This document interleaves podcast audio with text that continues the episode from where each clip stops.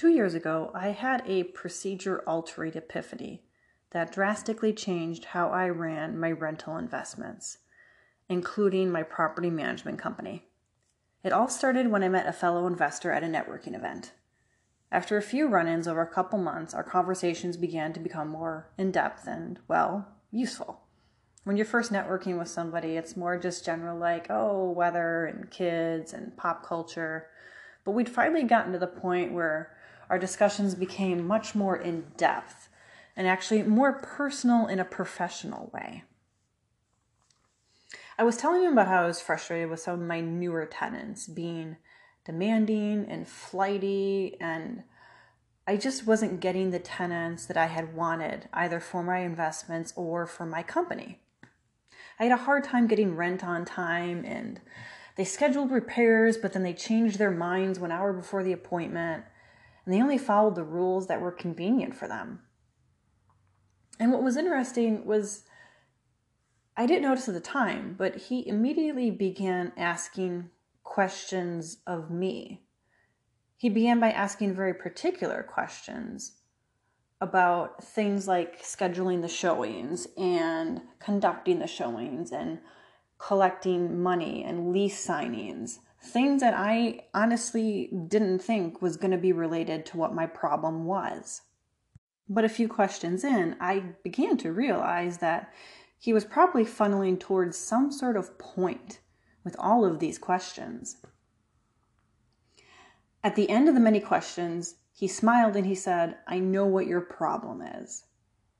And I was shocked. I was like, I've had this problem for months and I've sat here and discussed it with you for maybe 30 minutes, and you know what the solution to my problem is? this just seems too good to be true and you've got to be crazy. You don't know what you're talking about. This is what I was saying in my head, by the way. I'm obviously not going to say these things to his face. I wasn't too convinced he had a solution, but I was curious to at least hear him out. So I told him, okay, go ahead, tell me what you think my problem is. He went on to explain that from the moment that my staff initially speaks to a prospective tenant, we are already beginning to cede power and establishing the tone of the tenancy with how we operate during that time period. From the moment we pick up the phone, or we send an email, or we show up at a showing, we have begun to already establish how the tenancy is going to go. The tenant is already testing us at this point, and they're trying to see where our limits are how fast and true we're going to be to certain things, and how we operate in general. What I had failed to notice during our conversation was that this gentleman was writing feverishly on a napkin as I was talking. And then he suddenly began to reference that napkin. So during all of his questions that he had asked, he had actually been taking notes on what my answers were. He went on to explain that when we reacted and scheduled a showing for a few hours from the time of the phone call, when we had no other showings going on at that time, we were sending the message that the tenant's time was more valuable than ours. Meaning that because we were so eager to jump and put everything down and go and do that showing, whether it be that moment or three hours from then, if there wasn't an existing appointment that we said we were tacking them onto, it makes us look as though we're valuing their time more than our own. He went on to explain that we were furthering the problem by asking our leasing agents to stay 10 to 15 minutes later if someone wasn't there on time. And to make matters worse, when they did show up during that time frame, we allowed her to continue the showing and encouraged it as if they weren't even late at all. I thought that we were being understanding by doing this, but it turns out we were really kind of being suckers. This is one of the ways that we were already setting the tone and we never realized it. Then he said something that really hit me. He said, You have been setting the tone for a tenant dominated relationship from the first action. I spent the next hour of that event going through scenarios and scribbling out notes and procedures on my own stack of cocktail napkins because I knew this guy had a lot of good stuff to tell me that truly was going to fix my problem.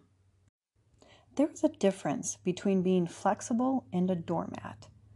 If you become a doormat for the pre tenancy phase, which is everything that involves the application, the showings, the scheduling, you will notice that when the person moves in, your rent dates are fluid, your rules are nice when they work for the tenant, and your words aren't enforceable at all.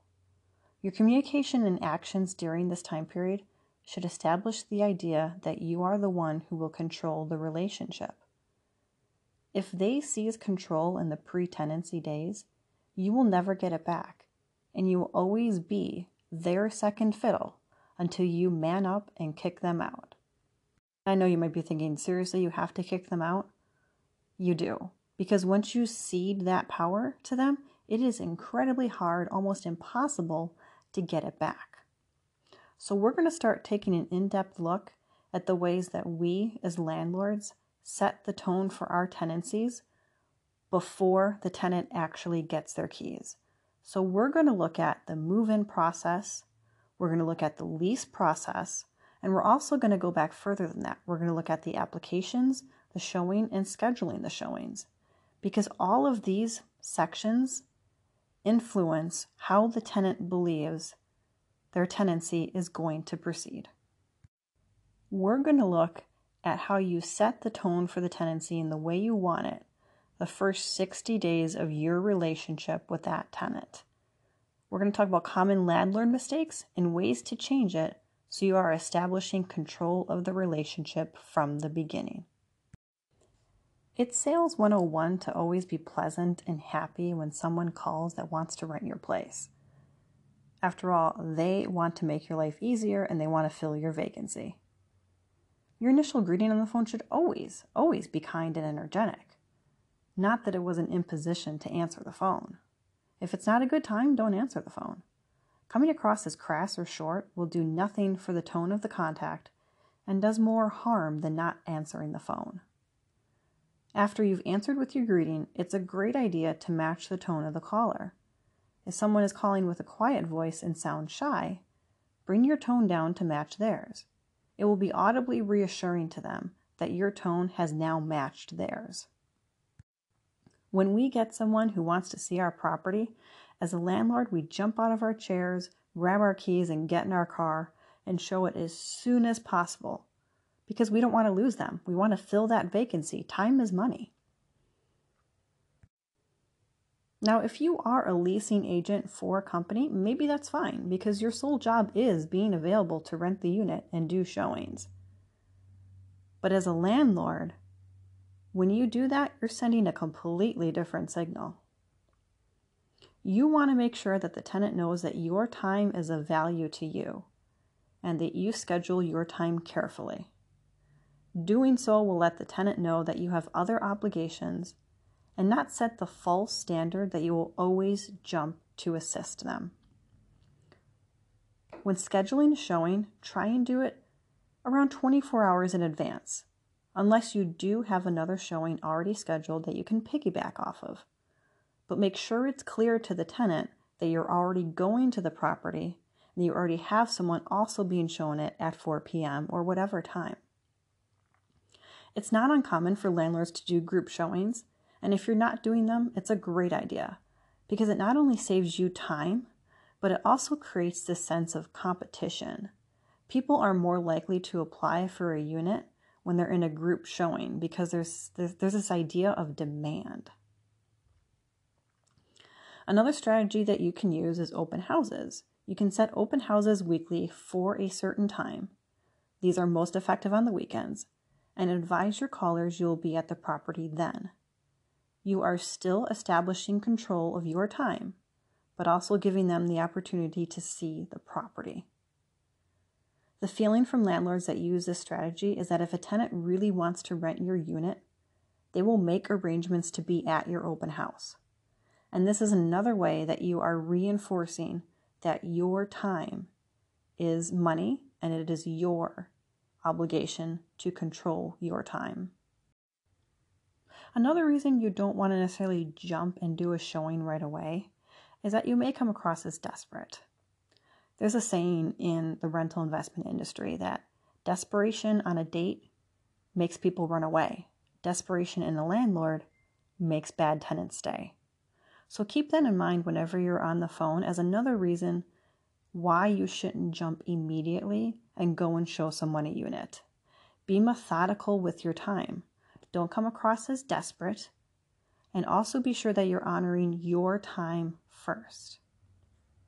So, why is it so important in this stage? What are we saying right now? By sending the message that we work on a schedule, we're telling them subconsciously that when they need things done, we will do it on our time. If we set the precedent with a tenant that we will jump and show them the unit when they're available, we may be telling them on a very small level that when they need something repaired in their unit, we're going to jump immediately, regardless of whether it's emergency or not. When they need a document signed, we're going to jump immediately and do it right away. This is one of the ways we're sending subtle messages that later on, when they become a tenant, will already be in their mind and programmed into them as to how their tenancy should work. When you're at the property for the showing, it's important to remember that you are there to sell the unit to them, but that also that your time is money. If the person doesn't call within five minutes of the showing start time to say they are lost or had an emergency, it's important to remind yourself that you have a schedule and other tasks to handle. So never wait more than 10 minutes. I tell our leasing agents at five minutes you are free to go, but I definitely don't want you there past 10. It's your choice if you choose to call the prospective tenant while you're still there. I usually advise my agents to do this after they have left the property, though. Why do I want them to do it after they left the property? Because if they already left the property, if they're maybe at the McDonald's down the road and they call the tenant and the tenant answers, they can say to the tenant, Well, I'm sorry, I'm no longer at the property. So I can't do the showing right now, but we can certainly reschedule you. If a tenant isn't courteous of your time before they move in, they surely aren't going to value your time after they move in. If they don't value your time, it's harder for them to value your bank account and putting money into it. Now that you've showed someone the unit, you're hoping you get an application. And maybe you did get an application. Now, the first thing is it's really important to stick to your application requirements, not only for the sake of fair housing, but it's also just reinforcing the idea that the rules that you put in place are rules that are meant to be followed. With fair housing, you always want to be sure you treat everyone the same, which means you really should be sticking to your application requirements. This includes whether or not you accept people who have had foreclosures and bankruptcies, different felonies, different misdemeanors. It's really important to keep that on the up and up for fair housing. But another reason is maybe even if fair housing never discovers it, if you bend your rules for a tenant to move in, then your rules have suddenly become flexible. Now, you might not be thinking that. You're thinking you're giving this person a second chance. But what they see is that you had these rules, but you were willing to bend them for this person, which means that that list of rules and attachments to your lease that you give them, they suddenly become flexible too. When your lease terms become flexible in the tenant's eyes, that's when you really begin to lose control of your property. That's why it's really important to stick to your application requirements. You created these for a reason. It's the rules that you want to follow. So follow these rules and make sure you're setting the precedent that your tenants will follow all the rules that you put forth by not appearing to be flexible with your requirements. And this isn't just in regards to your application requirements about background check or credit check. It also applies to anything regarding the application fee or holding money as well. If your policy is that you don't run an application until the application fee is in your hand, make sure you stick to that deadline. make sure you have that in your hand before you run that application. If you require a holding money to be put towards security deposit before the unit is taken off the market, then be sure you have that before you take the unit off the market. Don't do anything that sways from your original money deadlines that you have in place. If you start sending the message in the pre tenancy phase that the money deadlines are flexible, this is certainly when they begin to think that the rent payment deadline is also flexible. So be sure to stick to your application fee requirements and your holding money requirements. Don't ever stray from those. Your money deadlines should never be negotiable. Never, ever. So, so far we've covered a few ways that we are sending subtle messages to the tenant. When we jump on a showing, we're sending them the indication that maybe their time is more valuable than ours.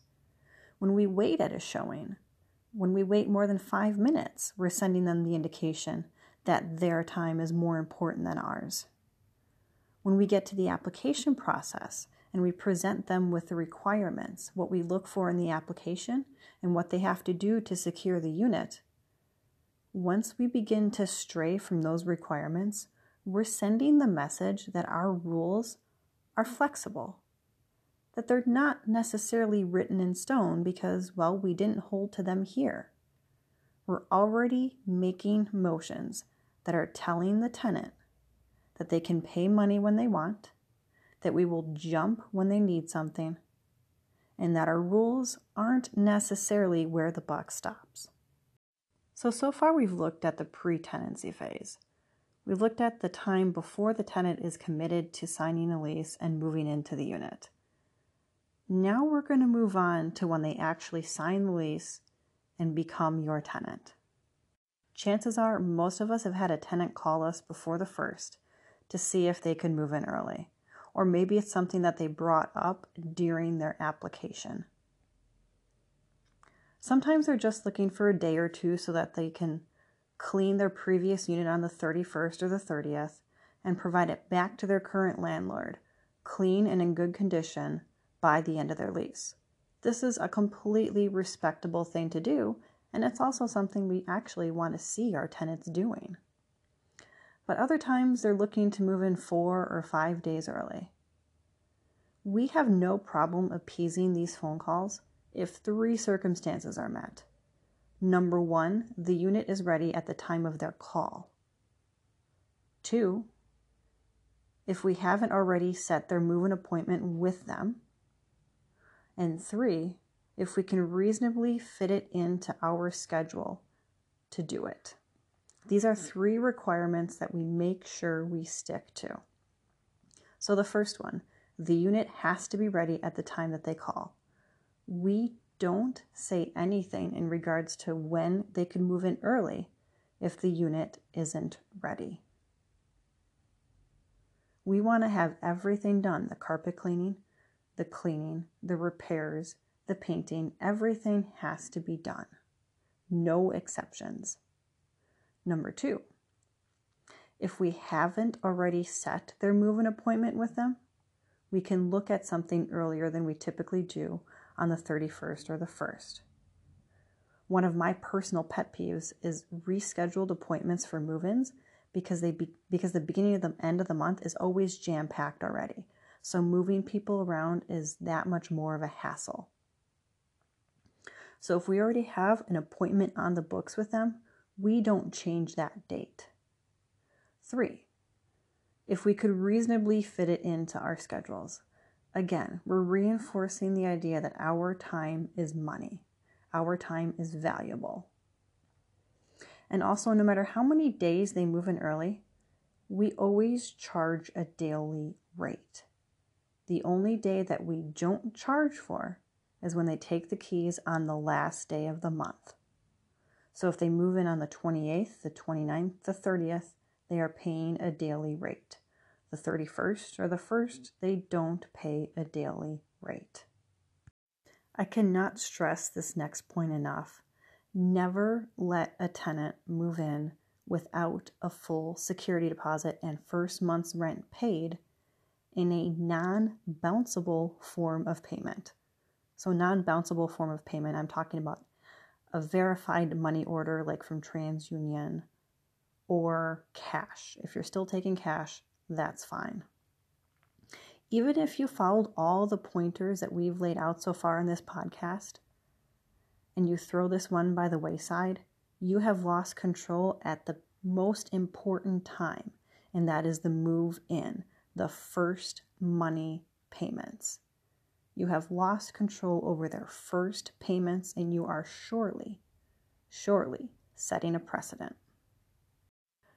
One of the hardest things to do as a landlord, especially if you're a landlord who fixes your own property, is to set the tone in regards to repairs on move in day.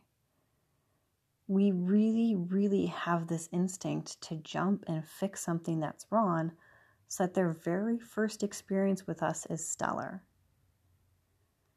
This is what we have to say to that.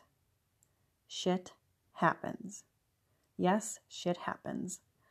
As long as you've gone and checked the unit before the tenant came for any last minute things that you could have done, the stuff that just happens to come up during the move in can wait for an actual scheduled maintenance appointment.